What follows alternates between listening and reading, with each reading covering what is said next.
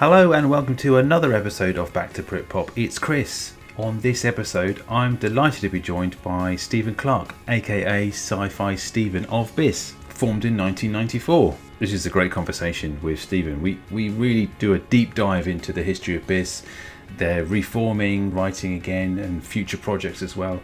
Uh, Stephen really does lift the lid off Loads and loads of interesting stuff. Anyway, let's get cracking because it's a good one. As per usual, I'll be back after the conversation to talk about social media where you can follow me and all the other stuff. If you've been listening to the podcast, you'll know the drill. In the meantime, here's Stephen. Get out of my way.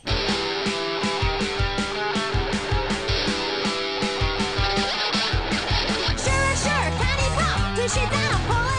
Welcome to the podcast, Stephen Clark. How are you? I'm very well, very well, as well as well as can be expected, I suppose. But yes, It's it's um it's been a very tricky uh, situation for everybody. How have, how have you been finding life in general in the last six months? well, uh, yeah, that's a, that's a that's a big question. It's uh, certainly uh, nothing could have prepared any of us for any of this. So yeah, it's been a it's been a real kind of uh, work wise been very difficult. I run bars, which is not. Uh, not the safest industry to be in just now, um, and I get a bit like uh, I think you were talking about, uh, you know, going through old records and whatnot. I've uh, as soon as lockdown one kicked in, I just went uh, into a similar sort of um, deep dive where, where I am now.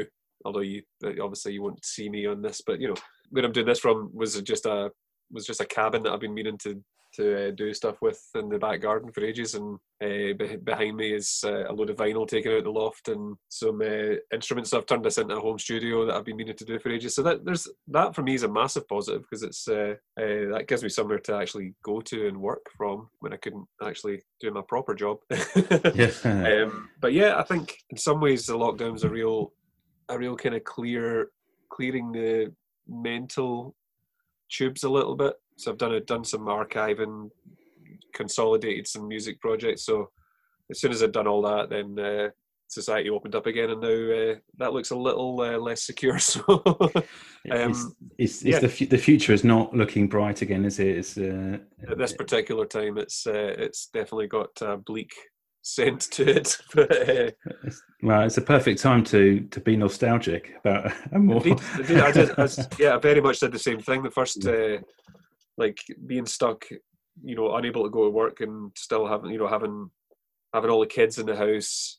I just I found myself doing a similar thing of just uh, like listening to tunes from my early teenage years, and just you know, the first thing I did was make a big playlist on Spotify called Sci-Fi Stevens Emotional Safety Net, and it was just music from you know the the very late eighties to the you know kind of period from about eighty eight to ninety two where I was absolutely obsessed uh, with music and digging out records in the loft, and you just you know you've forgotten about so many tunes, and yeah, it was just that kind of you know, before adulthood kicked in. Is that kind of that's the, that's the that's the soundtrack you want if you want to feel safe and secure again, isn't it? Yeah, absolutely. I find with me as well, I found things that I just, I still can't get rid of, like postcards. When media used to be sort of more tactile and, and you know, the promo cards and things that used to get on mailing lists, Yeah, I've got boxes of that and posters and just stuff I used to Yeah. cut out of select magazines of, of you know, um, posters of things that I just thought looked cool. Um, Yeah, yeah. You know, the badges and all that sort of thing. It just, I just can't, I can't get rid of it. It's just such a big, such a big part of my my life. There must be Um, a there must be a few PO boxes in Leamington Spa that are suspiciously empty now after the after the nineties. It was always there, wasn't it? yeah, absolutely. Yeah, that was a surprise. I mean, because obviously, you know, if you um you bought like the music press, and I, I did. and I've said on the podcast Yeah. before, is that it was one of those religious things I did on a Wednesday. Was with you know one in each under each arm after college or something, and just Yeah, you know, you know, if you'd missed something because or whatever, you would just get the the postcard dropped through the box or a leaflet, and you'd be like, oh, there's an album coming out that Yeah, uh, yeah. or a single, and and they. you know, it would go up on the wall, and uh, if you're lucky enough to catch them in your local venue and things like that, you'd keep the stubs, uh, well, not the stubs, but the tickets. And, Yeah, absolutely. And, and uh, yeah, I mean, it just seems to me that there's a whole kind of part of that tactileness of music that's that's missing. But I guess it's been replaced by something completely different and and something a little bit more urgent and a bit more instant. I guess. Yeah, yeah, totally. I mean, I'm, I'm the same as you. I, I, my childhood bedroom growing up was just covered in the clippings from the NME or Melody Maker or even sounds. I'm just uh, I go that far back. Uh, yeah, but just be obsessed with, you know, it, it, yeah, that's it was the only well, it was the main way of finding out about bands. Uh, if John Peel didn't like them, then the only way you were going to find out about them was an NME, and you couldn't hear them unless somebody played them, or so you were just, you know, you had to buy the physical product. And you know, I, I made I made some some sonic mistakes by believing that the uh, the font used or the artwork involved would lead to a certain sound that it didn't. Um, That's why I've still got.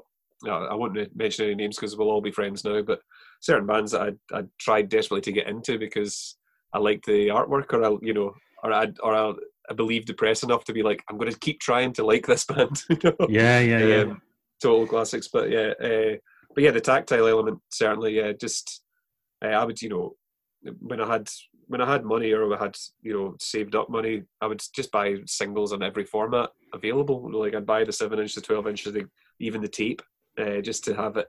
You know, the, that collector thing would really kick in. Even though I slagged it off, the collector uh, mentality kind of ripped it apart. And later lyrics at the time, you know, when I was a when I was a teenager, I was absolutely obsessed with having everything I could have. I felt like an imposter if I didn't own every single piece of music that Blur had made, for example. You know, and uh, but yeah, that's but as you say now, it's just very much you don't own anything, but you've got access to everything immediately. So Yeah, it's, yeah. uh, it's but it's easier to hear things. So I shunned CDs for so long. I just Mm-hmm. couldn't get my head around them. Really, it was everyone I knew was like just buying them and, and, buying CD players and stuff. And so for me, the just the um, the feel of a cassette and and cassette singles as well, and the Yeah. and the amount of effort and some of the creativity around some of the once they sort of some artists learn to sort of branch away from kind of just the the, the, the cardboard wrap, you would then get like a couple of ones spring to mind, like the sleeper um, uh, cereal box and the, Yep. the, the cigarettes and alcohol kind of cigarette packet and all that sort of thing,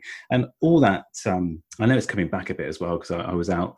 Well, before lockdown, I saw a band and they they'd uh, released a cassette and they they spent so much time on it, um, individually numbered and everything, and just thought I got, I love this thing. I can't play on anything.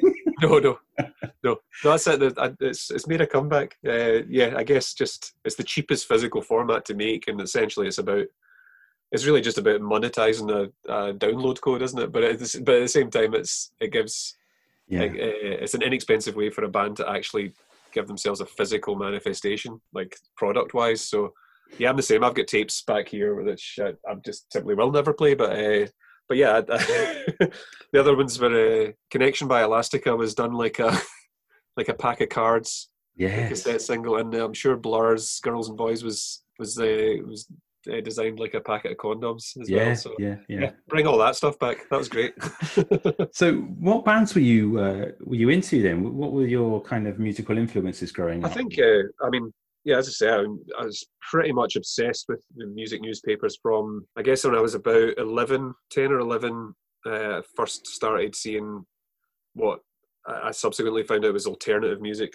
The main, my main memories is seeing Infected by the, the the film when I was far too young for it, but it was on Channel Four really late at night, and then I feel like pretty soon after I saw uh, the True Faith video by New Order, and I was, you know, that was the first time my mum would have said, "What the what the f are you listening to or watching here?" And I was like, uh, "Yeah, this is for me then." And so I think I, I watched certain anytime I knew knew there was a music program on Channel Four or BBC Two, like Snub TV or whatever. I'd be young, but I sort of remember chancing upon this kind of scratchy guitar sound. So yeah, I guess a quick overview would be basically New Order, Joy Division, because Joy Division were the same band at a time where it was ridiculous to like them, or nobody else in my class at school would have the faintest clue.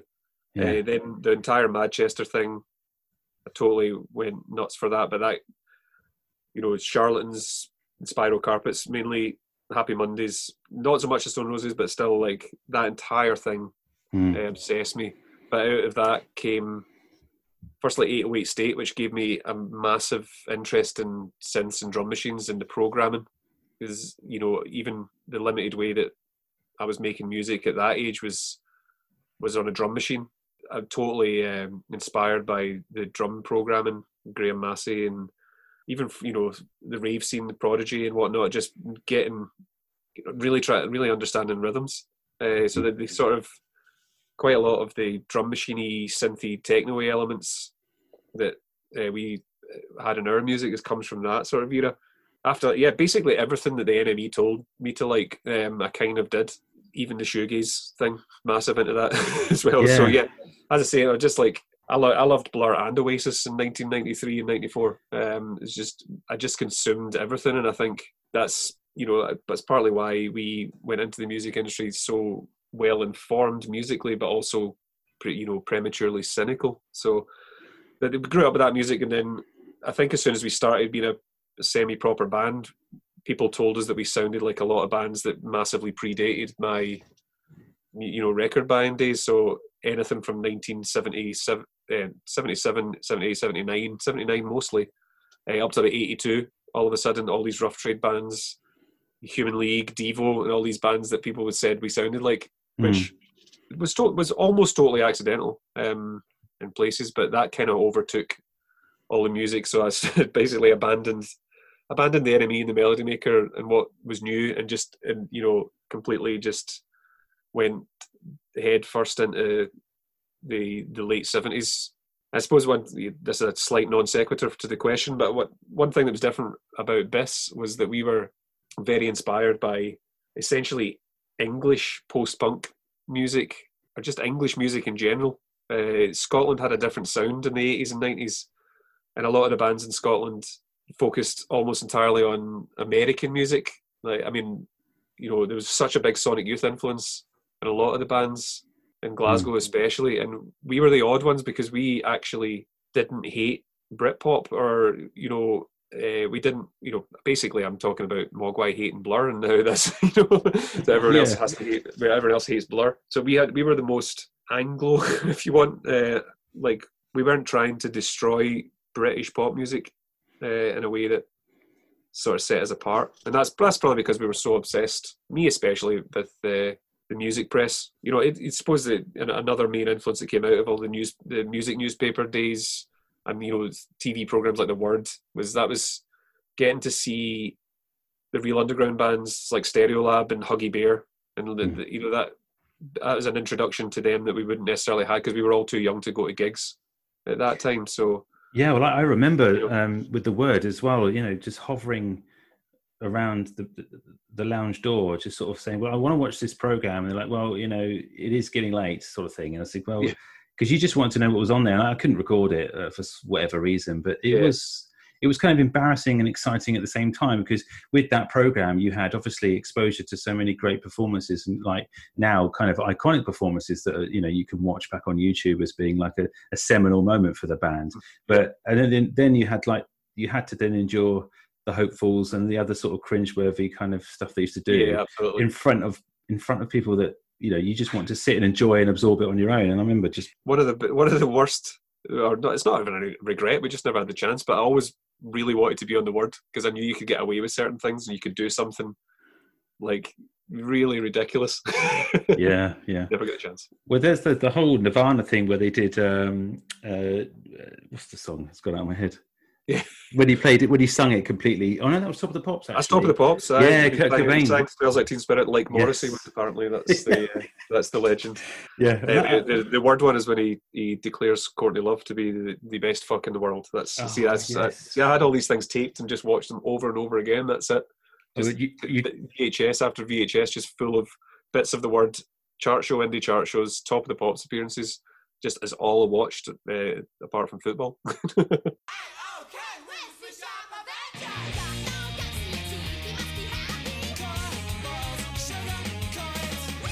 Um, I was going to ask you really, in terms of picking up an instrument and, and sort of writing lyrics and or, or, just the writing process in, in general, when did that kind of start happening for you?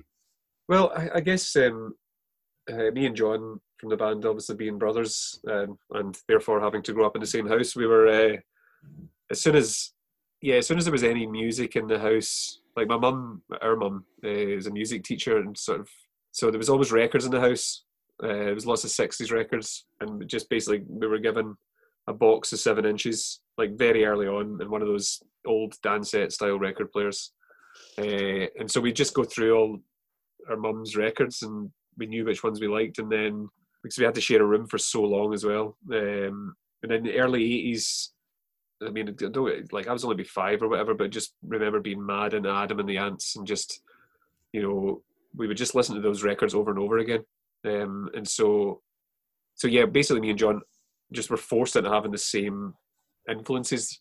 Weirdly, the '60s records that we we kind of absorbed the most out with the Beatles would be really weird things like pictures of Matchstick Men. The status quo was on all the time.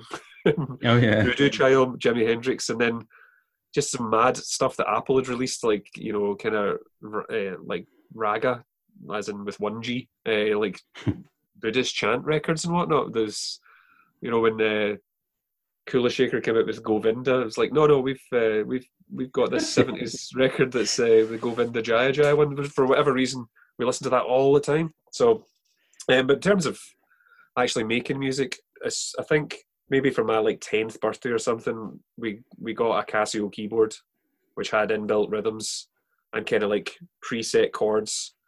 Uh, so you would hit one one key and it would you know you'd hit A and it would play an A major chord with a rhythm attached. And so uh, we would just mess about with that. Probably, yeah, but you know, late eighties would just be trying to basically work out how New Order songs worked, and then John maybe got a guitar when he was eight or nine. Um, and so yeah, we were just I, I don't really remember. There's lots of there's some hilarious tapes that are marked this 1988, and it's just like very primitive songs, mostly called things that sound like New Order songs. Um, but then anyway, fast track, not even that much, but yeah, we got a proper drum machine. We got a Roland drum machine in about 1990, and I, as I said, just spent ages trying to copy 808 state drum beats, and so. Uh, in, in very very early 1991, me and John, and I was I was 14 and John was 11, and we went into a proper recording studio, um, having kind of rehearsed in the same place for a good year before that, and we in a day we recorded a three track demo. I'm not too proud to admit that the main song was called Marmalade Skies, and I'm sure I've heard that lyric in someone's song before. Um, but basically sounded like it sounded a bit like definitely all the vocals are Tim Burgess inflected, and the the drum programming is total total the Shamen. I just ripped off the Shamen's drum beats as well. It sounds like Progen or something. So uh, so that'll be 30 years old as of uh, March next year. So so yeah, we we kind of we were a little bit uh, we were young stars uh, in the Glasgow scene. and the guys that run the studio and the rehearsal room were just would just marvel at our at like commitment to it and just how loud we like to play. Um, so we were we, me and John have been well known in the Glasgow music scene since the very early '90s. Uh, it just took us a good while to actually chance upon a sound that actually got us somewhere. So um, Yeah. but yeah, yeah, the, that that demo is hilarious, and maybe one day we'll uh, dig it out. I've got the DAT tape right in front of me. You're going to re-release it and, and then tour it. I think. I think when this all kind of dies down. I think so. Yeah, just that one song over and over again in various forms. yeah. So you did eventually become a, a free piece, obviously, with with Manda. But what? She was slightly younger than you, the same age as John. Is that right? Or She's in between me and John. So Ah, okay. um, yeah, basically, Amanda was the only other person at our school that was remotely into any indie music at all, um, or at least that's what it felt like. She would, me and John would do gigs at school, just the two of us, and she was kind of the only person that would enthusiastically attend. And so, early 1993, we all went together, all underage, admittedly. We all went together, and the first band we ever saw live together, all three of us, was Suede at the Glasgow Plaza, which um, yeah, bear, bore, uh, bore no resemblance to the music that we ended up making. But um, yeah, we just kind of like started hanging out. Uh, me and Amanda started going out as a couple, and so we were pretty much like hanging about. I'd be hanging about with Amanda all day, and then sometimes John would get to sort of uh, join in the music thing. uh, and Amanda, Amanda wasn't really wanting to be involved or anything, but just the more we listened to records, and then we would just we would mess about with a four track uh, tape recorder and, and uh, up in my room, and she would mess about with a guitar, and then came up with this really, you know, just classic, straightforward punk riff, which I was just like, oh, that's brilliant. Let's make a song out of that, and that that became "Kill Your Boyfriend," and that was genuinely the first song that Amanda had written. It was just like just the chord sequence. I put a riff on it, we recorded it, and then yeah, Amanda just wrote down some quick words, recorded it, um, and somehow, and I still don't know how this happened. Uh, but very quickly it got played on Radio Scotland, and I was like, I still don't know how somebody got that tape. 'cause I don't remember like handing it out to too many people. It was still a little bit of a kind of like, well, this is a bit funny, and it was really rough, and it's, um, but it sounded really great on the radio, and uh, so I think that gave us confidence to just kind of go a bit more um, musically, a route where we were shouting a bit more. Uh, the Riot Girl influence was kind of brought to the fore, but but all our kind of more traditional classic guitar pop, synth pop sort of influences were still there as well. And we that's yeah, we just kind of we sort of facilitated to do what we accidentally ended up doing, which was kind of scattershot approach. But um, but yeah, that's how it happened really.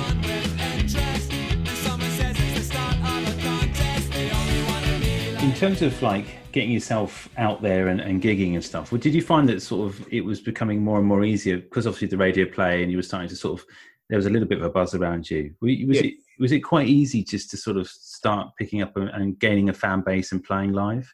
Well, we um, there was a very tight knit community in Glasgow at the time, so we'd kind of be doing gigs ourselves, like promoting ourselves because we were all underage, so we had to play in like we had to play on Sunday afternoons and stuff like this, you know, and they would they weren't allowed to sell alcohol and things like that. So we were it was always a bit frustrating because we just couldn't get to play with the bands that we knew would like us locally. Um, Yeah, and so eventually, the radio play definitely brought our name to a bit, of, uh, you know, a bit of attention to the name. But the main person that helped us out at that time, like like 94 or whatever, 93, 90, 94, yeah. Uh, Alex Kapranos from Franz Ferdinand was promoting nights at the 13th Note, uh, and I gave him a tape. He was in a band called The Blisters at the time. Uh, so we'd, we'd kind of go and see them all underage, but we got let in. Uh, so we'd see bands like the Blisters, other band uh, Urusei Yatsura that went on to do to do to reasonable acclaim. They were promoting nights and had a fanzine. Yeah, they had a fanzine called Kitten Frenzy, and they would put on nights and would ask us to play. Um, and we still hadn't got our, our act completely together, but Alex from Franz Ferdinand would, or from the Blisters at the time, would would just continually put us on in these nights called the Kazoo Club, which was free and was upstairs in the Thirteenth Note.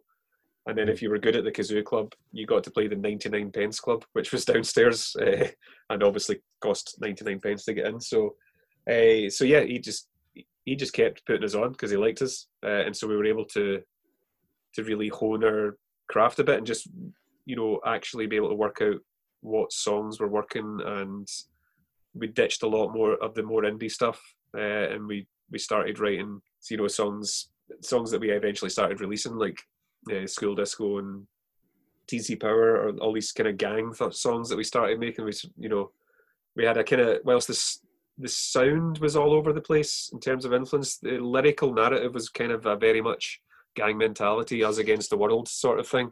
And we would, Yeah. we would we would name drop ourselves in lyrics like like we were a hip hop act and all this. We just so we'd kind of yeah we were carefree, but at the time at the same time very careful about what we were putting in the songs and getting rid of all the slack in a song and just going, this is two minutes. It doesn't have to be longer. That was, you know, just by getting to play live locally for sure. Yeah. if you think about the era as well, I mean, you were consciously, I don't know whether you, you did it as well as the, the whole Britpop thing was in full effect, or maybe even when potentially you started to sort of get sort of critical acclaim, if you like, or become more more more um, mainstream. Yeah. Although you weren't technically mainstream, but you know what I mean. um, it's like a, a direct opposite to that sound, if you like, like an antidote to that kind of sound. Yeah. That- Yeah. Was it also something you were very conscious of, of not falling into the into the pigeonhole of the Britpop scene? Yeah. It's, yeah. There must have been an element of that to it, but I just think we were, we were just enjoying collecting all of our influences into what seemed to us like a, a unique sound. You know, it was kind of Mm. like, um, we didn't at that time. We couldn't. There wasn't really anyone that sounded like us. Um, active. You know, it was very much a, as I say, we get compared to certain acts and whatnot. But for us, it was yeah. I mean, in terms of relation to Britpop, there's yeah. I don't think we were we we kind of positioned ourselves later on in the press when when pushed on it as we were an anti anti Oasis, anti Shed Seven or whatever. We were kind of cajoled into taking a position on it. But the truth is, we had all these records and we, you know, we we really loved Blur. This goes without saying. There's so many Blur influences in our records. Um, we loved Supergrass. We just you know, Um, so we probably we didn't deliberately put ourselves diametrically opposite to Britpop. Um, we probably, you know, we at the time we would have taken umbrage to being lumped in with the Britpop scene, but in actual fact, all you're talking about is bands of an era that had a sort of similar range of influences. There's not one band that I like from the Britpop era still that wasn't influenced in one way or another by Wire.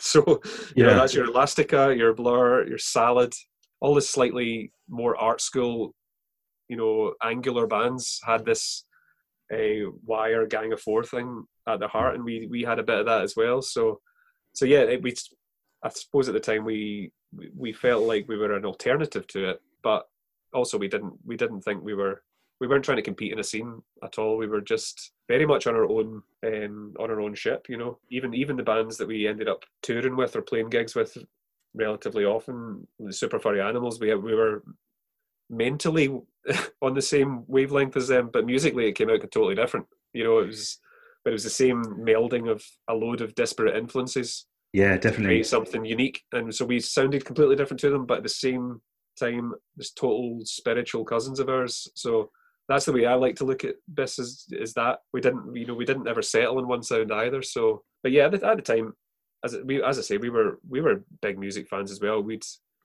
we'd go down to London and we'd we knew we had to go and speak to a record company, but at the same time, we made sure we got down early enough so that we could go and spend all our pocket money on rough trade. So you know we're just big music consumers.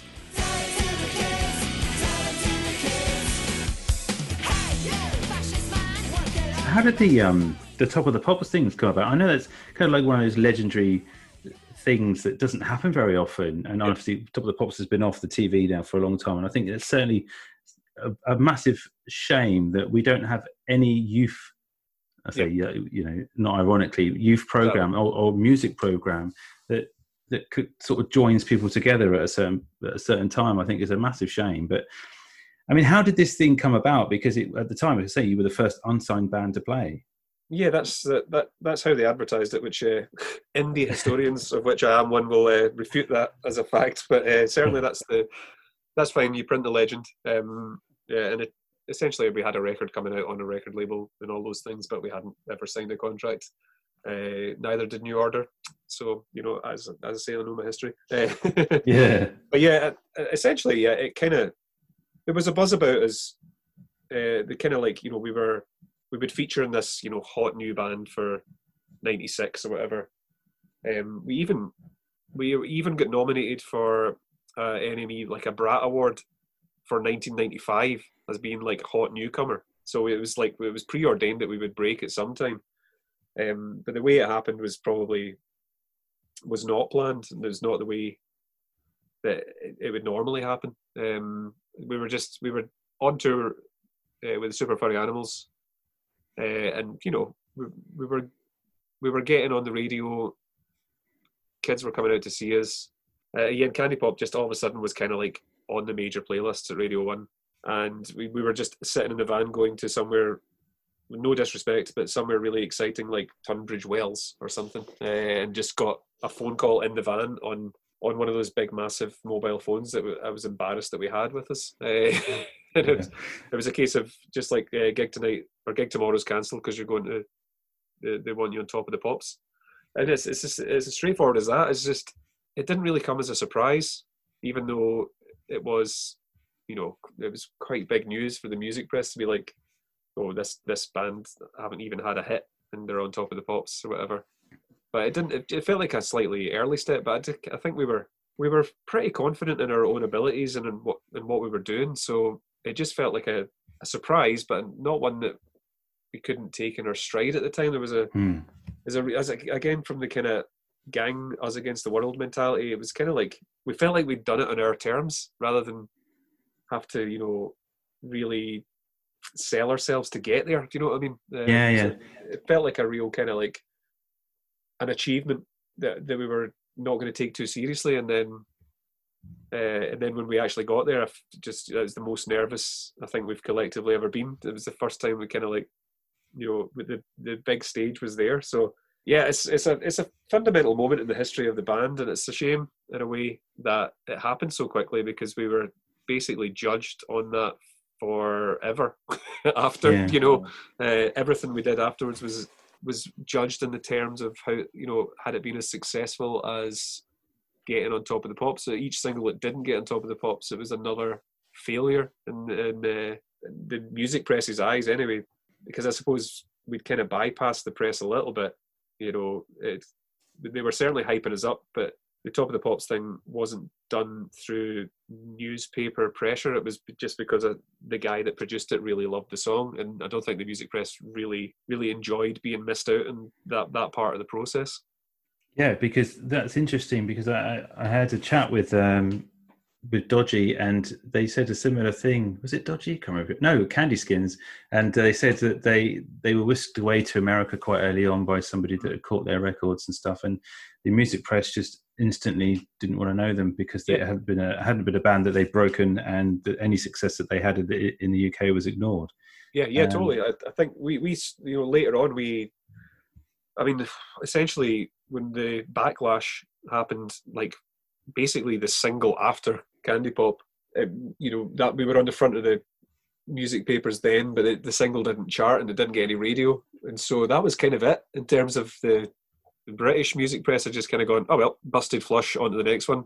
Yeah. So we went, you know, we went to America and Japan and you know had relative success, but back home you, you just wouldn't know that we were still really in operation, and that's you know uh, yes, I think it happens to yeah, it's certainly happened to a lot of bands of that era. I think there's very few progressive print medias now because there's there doesn't have to be. It's like you know print print by default is the retro format and there's certain you know magazines like electronic sound are doing something a bit different you know uh, you know bringing old records back to life and whatnot but it's still heritage. Um, and you know the diaspora of modern music media being all you know all internet based means you know there's just there's a lot of music out there and there's a lot of music criticism and it's it doesn't have the same power uh, as its press heyday and so but what I suppose what happens is you just get a lot of music, eh, a lot of bands, a lot of solo artists that are about the same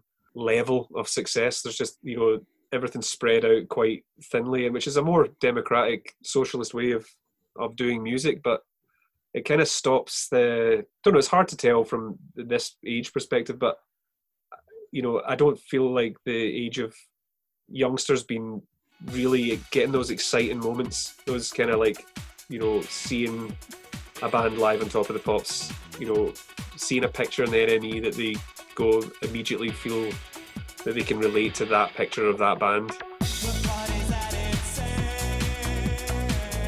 you kind of championed really uh, in, a way you know how to be on a record deal the, the right way does that make sense because you seem to just have Mhm. full creative control and uh, you knew exactly what you were doing and you weren't pressured or forced into doing anything in, in those terms No, that's that's exactly right. Um, it's not the kind of record deal that anyone would give you anymore. But yeah, I think we did hold enough sway for a certain period of time that even you know major record labels would have given us a deal that they wouldn't really have given anybody else. I, I guess without being too self-congratulatory, we were genuinely, you know, the hottest thing for uh, quite well, you know, at least a few months, um, and that that gave us some power. So yeah, I mean, there's there's a two, it's a two uh, way street or a double edged sword. I'm trying to trying to uh, get my metaphor right here.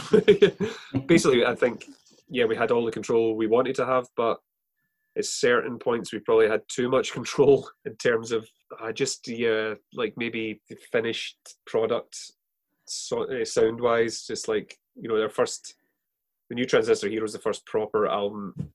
You know, it cost barely anything to record. I'm, I'm going to sound like uh, I'm just going to list my regrets, but you know, it's you know it's the, the American label, which was which was the Beastie Boys Grand Royal, which is that's a you know I haven't even mentioned the Beastie Boys as to how influential they were to us, but you know we were getting to put a record on our Heroes record label, and somebody there went, "Yeah, you could you probably want to do a little bit of a remix for the American market." And all I could just, all I could remember was that the Manics had to do that for Holy Bible, and it it just just sounded terrible. And so yeah, so we just uh, we had that much control that we told Mike D, "No, you can't remix our album." Oh, crikey, yeah. Sounds ridiculous, but yeah, essentially, we could have listened to some sage advice, but we're all really, really young. I was the oldest at twenty when we did that record, and John, John was seventeen, you know, and writing half the songs. And imagine a man my age now telling John Disco what songs to write. That'd be ridiculous. So, um, Yeah. yeah, we, we we just trusted in our own abilities, uh, and I, I think we, were we overly confident uh, yeah, because we we the first album we didn't put any of the singles on it. We just wrote a load of new songs um, because we wanted to be, you know, we wanted to be on Factory or something, you know. And uh, Mm. and the singles, if a song had been out before, for us that was it. It was on. It was on the market. It was done. Things like that. The main. I don't want to sound too miserable, but yeah, definitely. If somebody had, somebody had confidently said, "Go back, do that first album again," you've got you've got 16 songs on there. Ten are good put the 10 plus all your singles so far re-recorded to a reasonable spec. Yeah. that's your first album that's what Kenickie did. Uh, and you know I remember thinking oh I can't believe they've done that but on on uh, on reflection they made a better first record than we did and so yeah that's I guess going back to the the positive point is uh, yeah we were able to negotiate that amount of control and people were kind of terrified to of us enough to to try to interfere. So yeah, uh, we, we we got to do exactly what we wanted to do. So we all our mistakes were our own. Nobody nobody made a mistake for us um, on our on our behalf, which I suppose it's got to be a positive compared to what a lot of bands of the era went through. Do you think uh, with social distancing uh, and uh, sorry, social distancing, crikey, I can't believe I made that pas. Do you think Yeah. that with with uh, social dancing and return to central, then in terms of what you're saying in terms of creative control, had you kind of um, calmed down a bit with those recordings then, and just had a time to sort of lay back and and, and take stock of where you were and, and your influences again? Yeah, I think oddly I've talked about uh, having too much control. I think for social dancing we sort of it's not that we relinquished control, but we decided that we were going to do it expensively uh, and properly. Get a producer in, you know, Andy Andy we got Andy Gill from the Gang of Four and Not uh, God rest his soul, but not not because we necessarily loved any of the records that he'd worked on, but just because we loved his own music and just we yeah we just thought we another pair of ears in the room might just bring something else Hmm. out. And as I think we were conscious that we needed to we needed to have uh, another hit uh, and so yeah I think the writing of it we we weren't really bothered about having a hit. We just we bought a load of new technology. We bought samplers and sequencers and it wasn't just the one rolling drum machine. So sonically we were kind of you know we genuinely we were going in strange directions sonically and we would spend monday to friday 9 till 9 12 hour shifts just rehearsing and writing. So it's the most it's amazing that we actually held it together but yeah we were we were really determined to get these songs written and get them tight for social dancing which is total opposite of return to central which was yeah basically we we kind of owned the studio we were working in by that point so we that Mm. that was more of a like as again as as i say again all these dates i'm looking at in front of me there's you know there's hours worth of unreleased stuff um, which nobody at all wants to hear um, but yeah so social dancing certainly the main contribution of of having an actual producer was that andy listened to all the demos and kind of went there was maybe 20 demos and he went right these 12 are okay the rest are shit. And so for someone like me and my ego i had to hear that and take it on board and just you know even if the some of the eight songs were the ones that i loved the most i was we, we kind of just accepted it. And then the first song he really wanted to work on was a song called famous that i wasn't sure about and i really i really didn't like what was going on. And so for the first for the first like three or four weeks of recording social dancing we were fighting over a song that i didn't like uh, and ultimately i got my way and we didn't have that song on the record uh, and it kind of got pushed to one side. So the next one we worked on was eurodisco and he said he listened to the demo and went yeah this is this has got something but it doesn't have a chorus. And so it's the only time ever somebody criticized a, a song i'd written and told me to do something to it and i went I went away and angrily wrote the chorus for it, and uh, he was absolutely right. It just it needed that extra bit of chorus with Amanda singing on it, and so even though Eurodisco itself wasn't wasn't anywhere near as much of a hit here as it should have been, and it felt like it was felt like it was going to be huge, and it just kind of died a death just as it was getting released, and I'm still not sure why. Um, You know, it was kind of like in the it was it was in the top twenty midweek, and then it just nosedived, and who knows why. But um, yeah, it's it was the first Eurodisco was the first record that we put out that I was just like, yeah, we've done something mega here, even though it, as I say, it never it, it didn't get to the levels of you know records that cost an absolute fraction of the price, but it was the it was the song that we felt we'd absolutely nailed it. I suppose the, the rest of this, the, the record that was uh, looking back now, I'm like, so we knew that that Eurodisco song was going to go places. So why didn't we make any other ones that sounded like it? And this is like, again, just because we wrestled back control and we wanted to have as diverse a record as possible. And so yeah, we you know we'd nailed this heavily New Order indebted, admittedly, but it's kind of like right, okay, there's that shouty Riot Girl band doing some sleek electro pop, and they all they all start to look the part. You know that was going to be our image for that record, and it just yeah, it it, it just never took off in the same way. You know that we we thought it would. Uh, you know, all of a sudden we stopped selling records in Japan because they didn't like the fact that we'd grown up. Um, Yeah. but we've started to do little bits and pieces in America that we hadn't really broken through with the first time. Europe was like, ironically, for a song called Eurodisco, but all of a sudden we were we were you know playing pretty big shows in Germany and Spain. But again, absolutely nothing here, nothing at all. We were just playing the same venues, uh, holding on to some of the hardcore, but you know, and I'm sorry to keep using the New Order analogy, but a bit like when the New Order ditched all the guitars and went synth heavy, we'd kind of shed some of the some of the original kids, you know, just Yeah. just wanted to hear the the shouty ones. So we did a mini album after that called Music for a Stranger World. It probably just should have been a record because it was it was just uh, more electropop songs. That would it would have been cohesive if we'd just seen it through. And then we lost our minds and um, smoked lots of dope, me and John, and just made a record that, uh, yes, a sprawling, unedited uh, to some masterpiece to other absolute folly.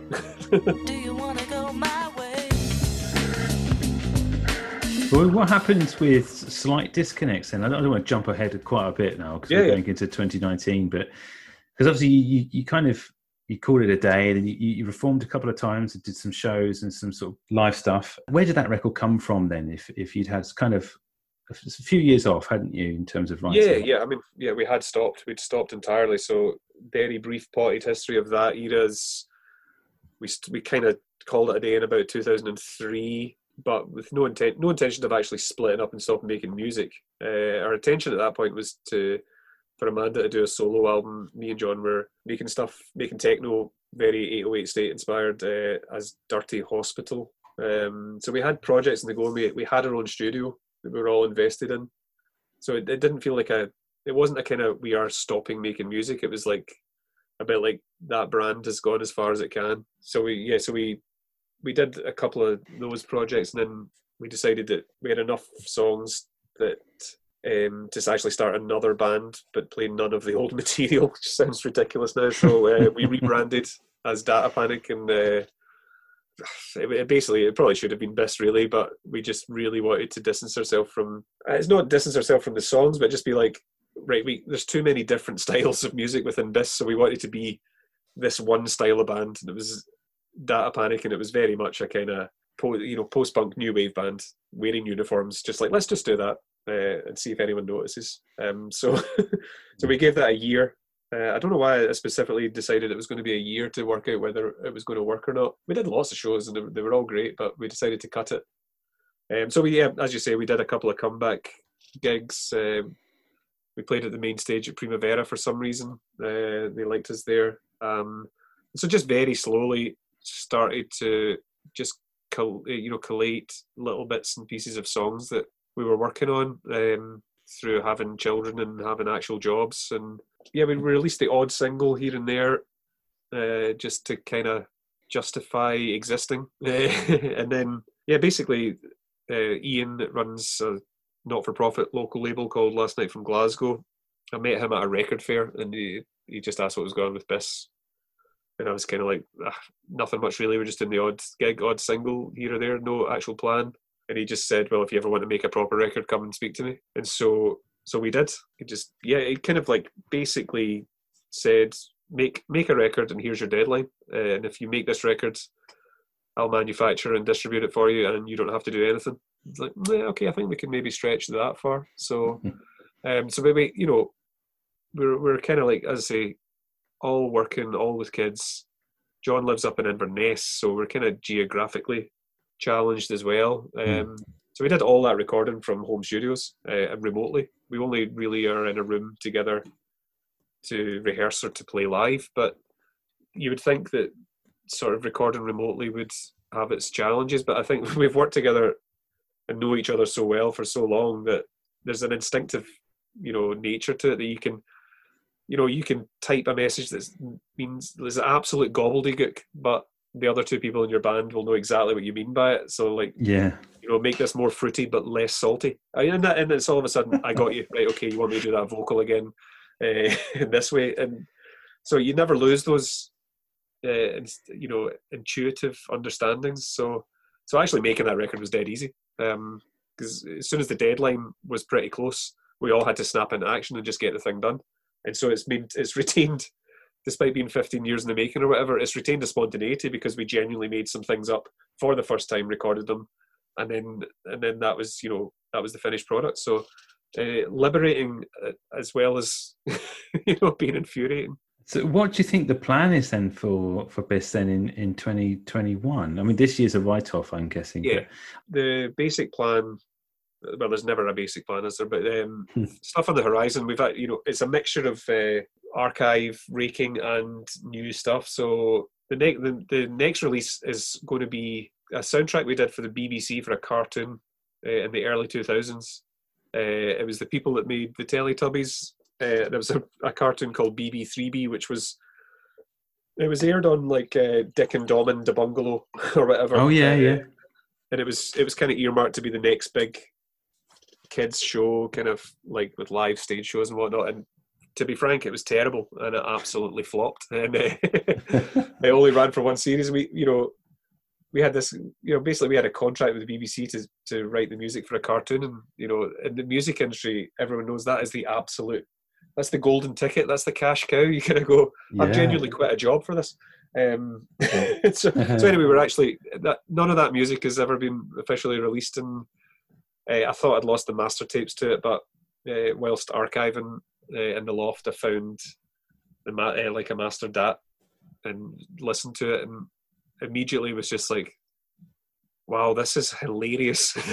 just, like we were making songs to order, which is like the exact opposite of having all that control in the nineties. As we were actually given a script and and and you know we're not talking uh, Clint Mansell's tasteful uh, film soundtracks. You know, like there's a guy from Pop Will Eat Itself gets to do all the good soundtracks. There's Bis. Can they do some uh, some funny, short, sharp uh, punk songs for a cartoon? Well, to be fair, we had already, so uh, we had it, it was it was on our CV already. So so yeah, that's gonna we're we're we have unearthed that material and that will be released for Christmas, which is soon. So yeah, I've just approved the test pressing and that will come out on vinyl and CD on Last Night from Glasgow.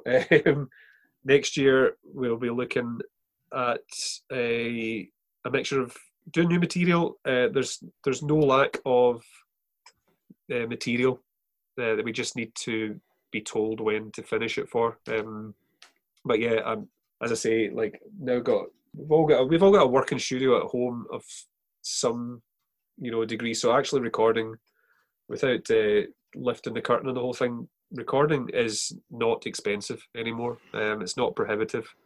Uh, we used to run a recording studio and couldn't run it as a business. Uh, we could now, but it's it's it's just so much easier to record. So yeah, we'll be working on loads of stuff to and fro and remotely. Uh, the, at the moment, uh, caught between doing a fairly electronic dance record and also a total song, like really like you know XTC, Devo, Blur, one of the you know a classic new wave pop record. So somewhere in between there, and then I'm sure we'll find something else to archive after that. Well, I'll let you go. I, I think, you know, as a potted history of Bis, I think we can get anything better than that. That was fantastic. and uh, yeah, it's really interesting to hear the writing process. I'm always interested to know how other bands do it and how how they did it, and just you know the future of this looks good. And I, I hope that to hear all the material you put out, especially on the, on that label, as well as the the kids cartoon one. That's going to Yeah. be something I shall. yeah, you've got, got to be careful with that. um, but yeah, again, thank you so much, uh, Stephen, for joining on the podcast. It's an, an absolute pleasure speaking to you. My pleasure. Yeah.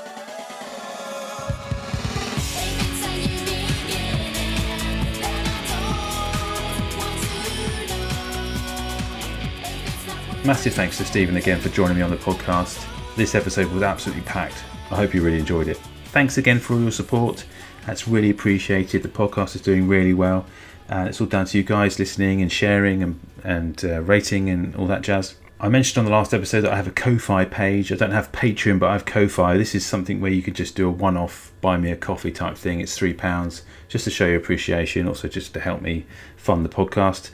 The address and the link for that is in the show notes. And follow me on all the socials. So you've got Instagram, Twitter, and Facebook. Just search for Back to Britpop.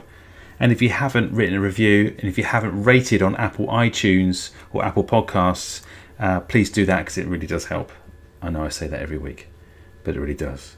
Anyway, see you on the next episode. Take care.